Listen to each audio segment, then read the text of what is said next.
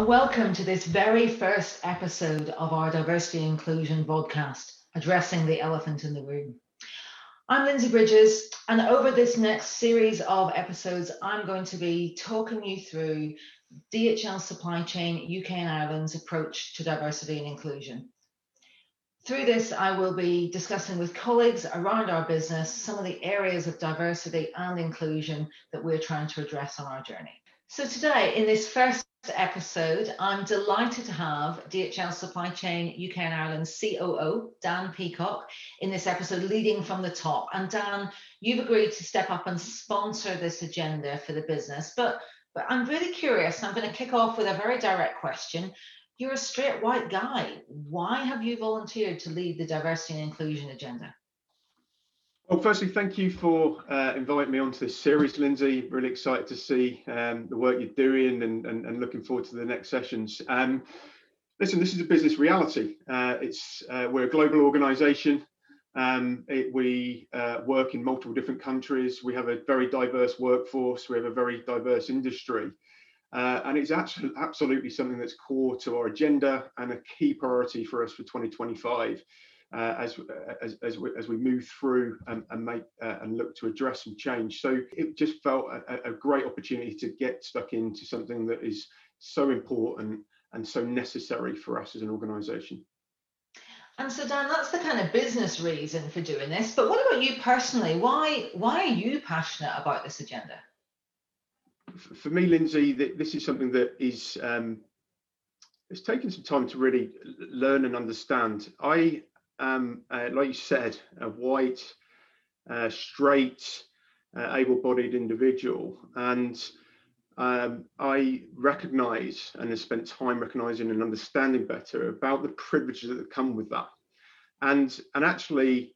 Uh, something that was maybe not something I was particularly aware of, uh, and and spent time understanding, and actually has become more aware, uh, been more curious about understanding those privileges, it's really compelled me to realize the importance uh, that leading from the top and how I can actually have a dramatic impact on moving the agenda forward and really making sustainable cultural change as part of that.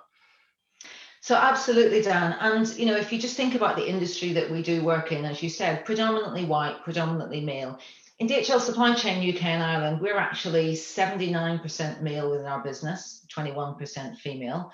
But interestingly, our management population is actually slightly higher than that. So that means our colleague and driver workforce is probably where we've got a much stronger male bias within that business.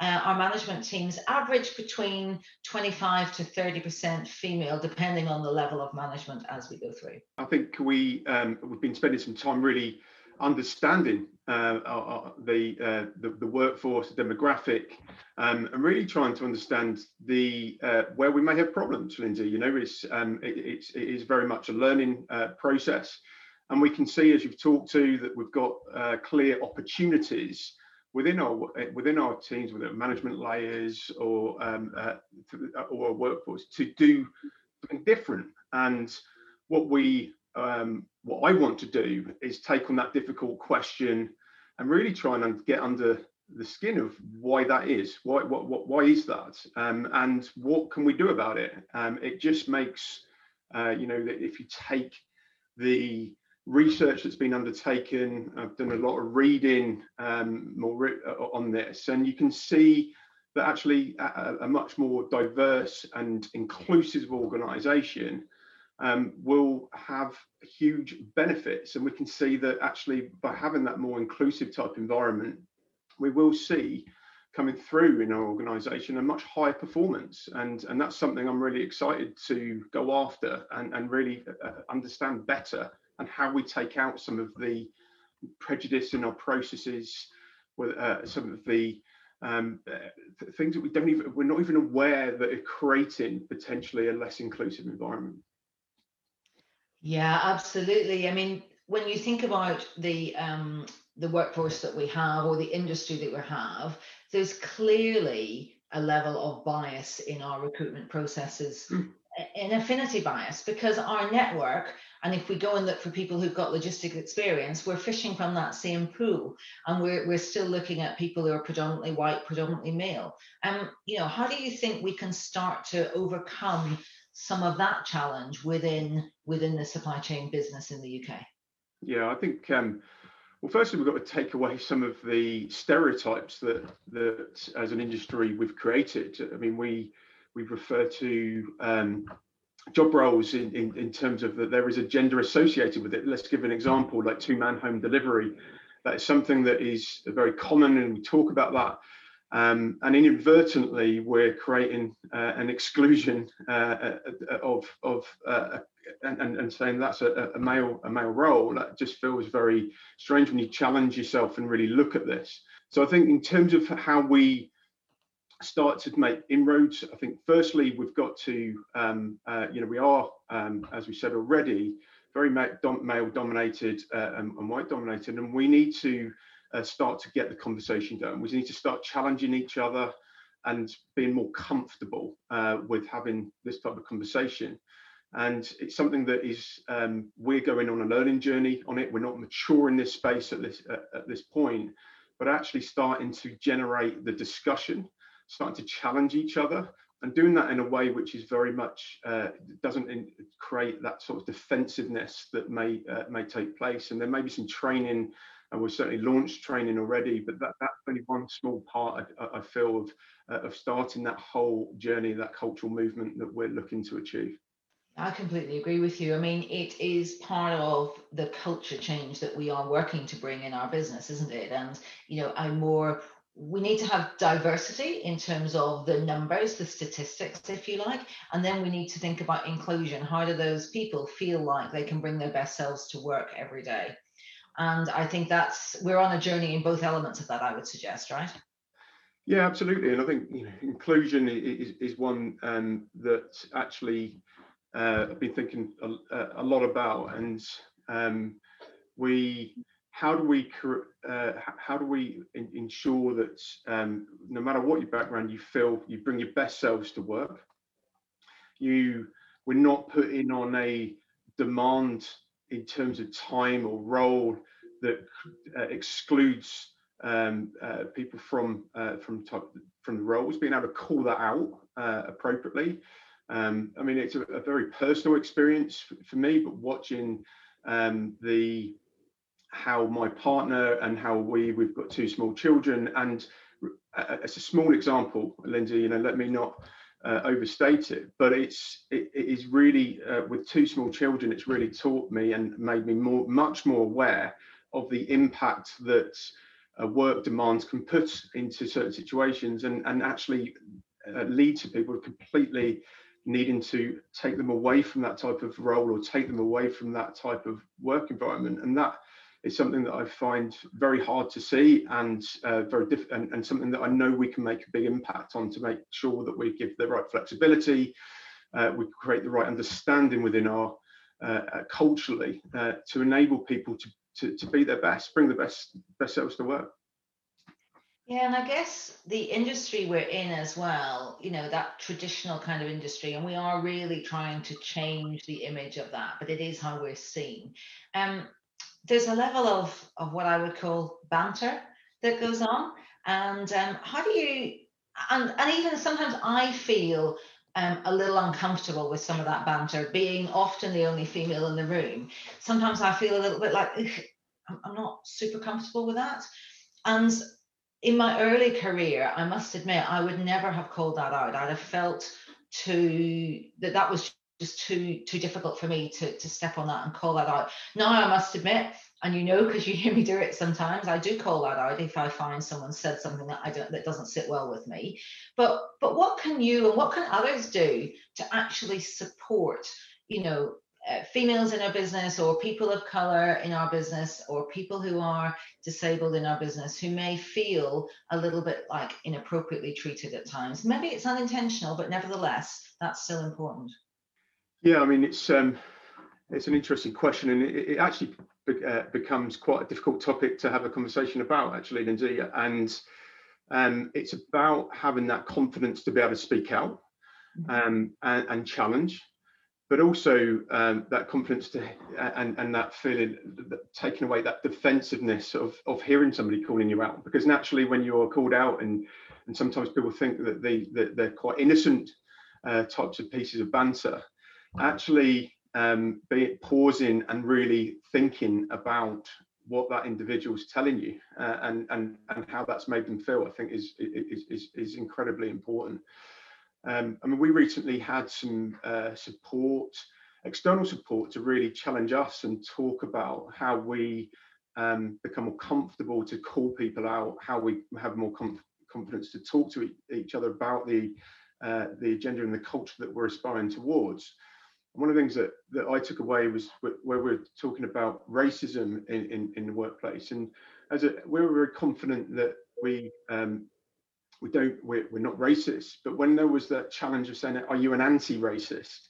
It spent it, really gave us more food for thought in sense of are we actively challenging and and and and uh, and, and calling that out and eradicating and taking on that behaviour, or is there a level of uh, acceptance that, that, that, could exist or a, a concern of, of, of, of, of taking that challenge. So really it's about us all, um, I mean, first of all, you know, from my role, from the board, and then through our whole organisation, we really need to role model and we need to make sure that we're, we're understanding and we're starting to call out and feeling comfortable to do that, but doing it in a way which actually has the desired desired intent because they're not easy uh, conversations sometimes, and they're not always conversations that uh, maybe historically we've always um, uh, uh undertaken uh, and understood the real intent behind it.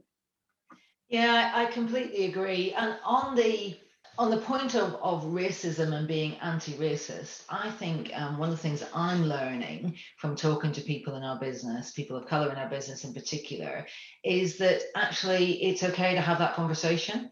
And I think maybe traditionally we've shied away from from even using the term racist or the term black. And actually, you know, I think it's better to have the conversation and maybe even inadvertently get it wrong uh, and be able to go back and say, okay, yeah, I'm, I'm using that as a learning opportunity than than to actually not have the conversation at all.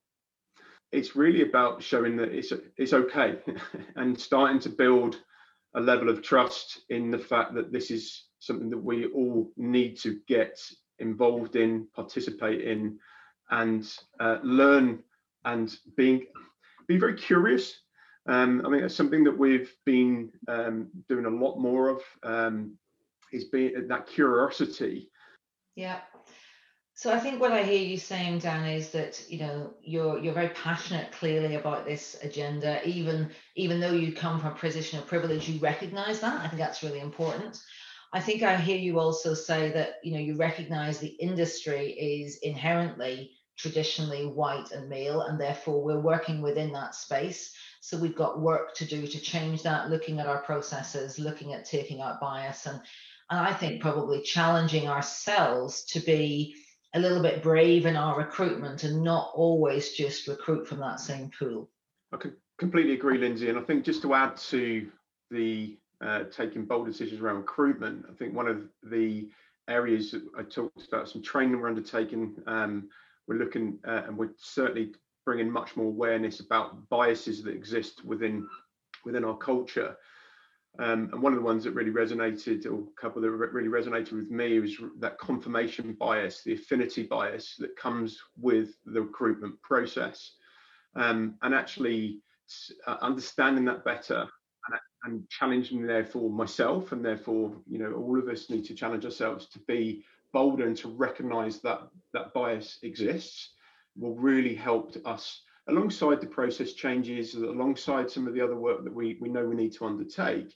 Um, but actually, if we don't address that and we don't we don't create more awareness of it, may, maybe those processes and those other changes that we make will not have the impact that that that, um, uh, that we need them to so Dan, you're, you're right, talking about actually moving things forward within the business, looking at the training we're doing, looking at some of the processes that we have, calling out some of the things that we see that maybe traditionally would have been okay and acceptable, and maybe we're now learning and realizing that aren't. being curious, reading, educating, understanding. Those are all things you've described that uh, the business in the UK is, is doing on this journey, this long journey. What else is uh, DHL Supply Chain UK and Ireland doing in a more proactive way to address diversity and inclusion?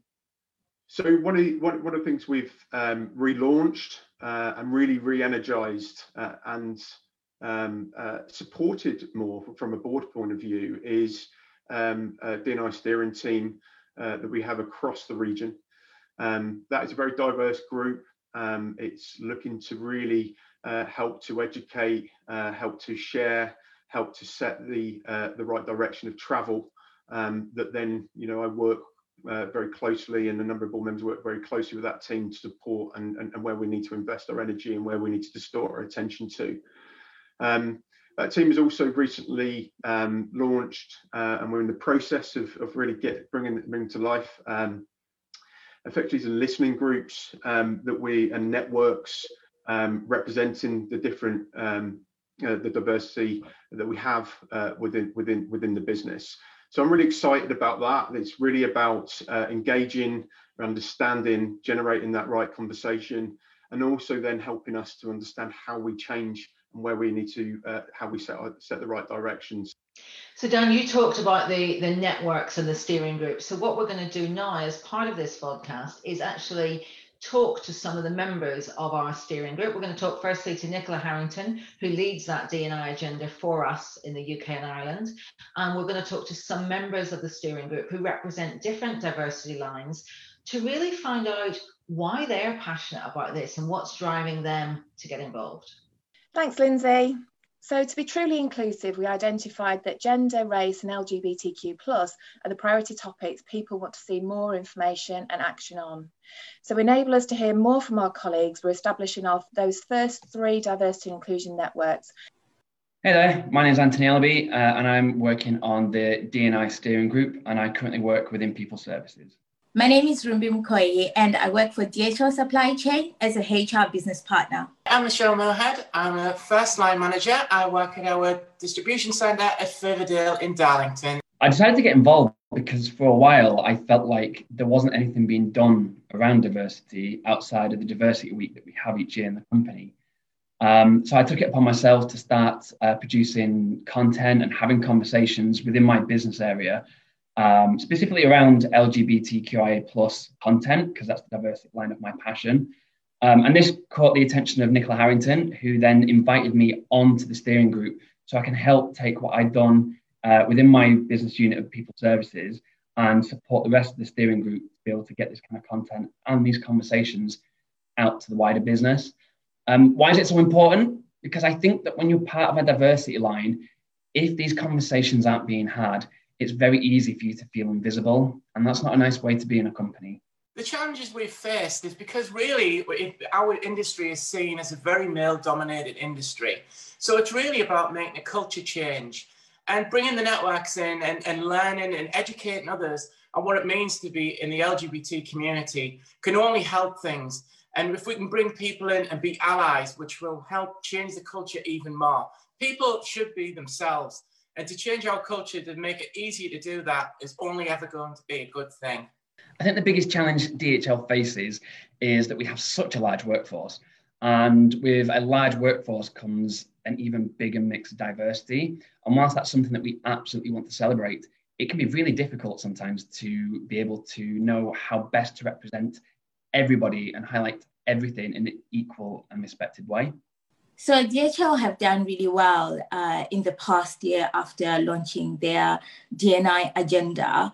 Uh, I've seen a lot of improvement around the leadership actually taking interest in and speaking out about different diversity uh, lines within uh, within the business. Uh, I know that I'm part of the DNI uh, steering group.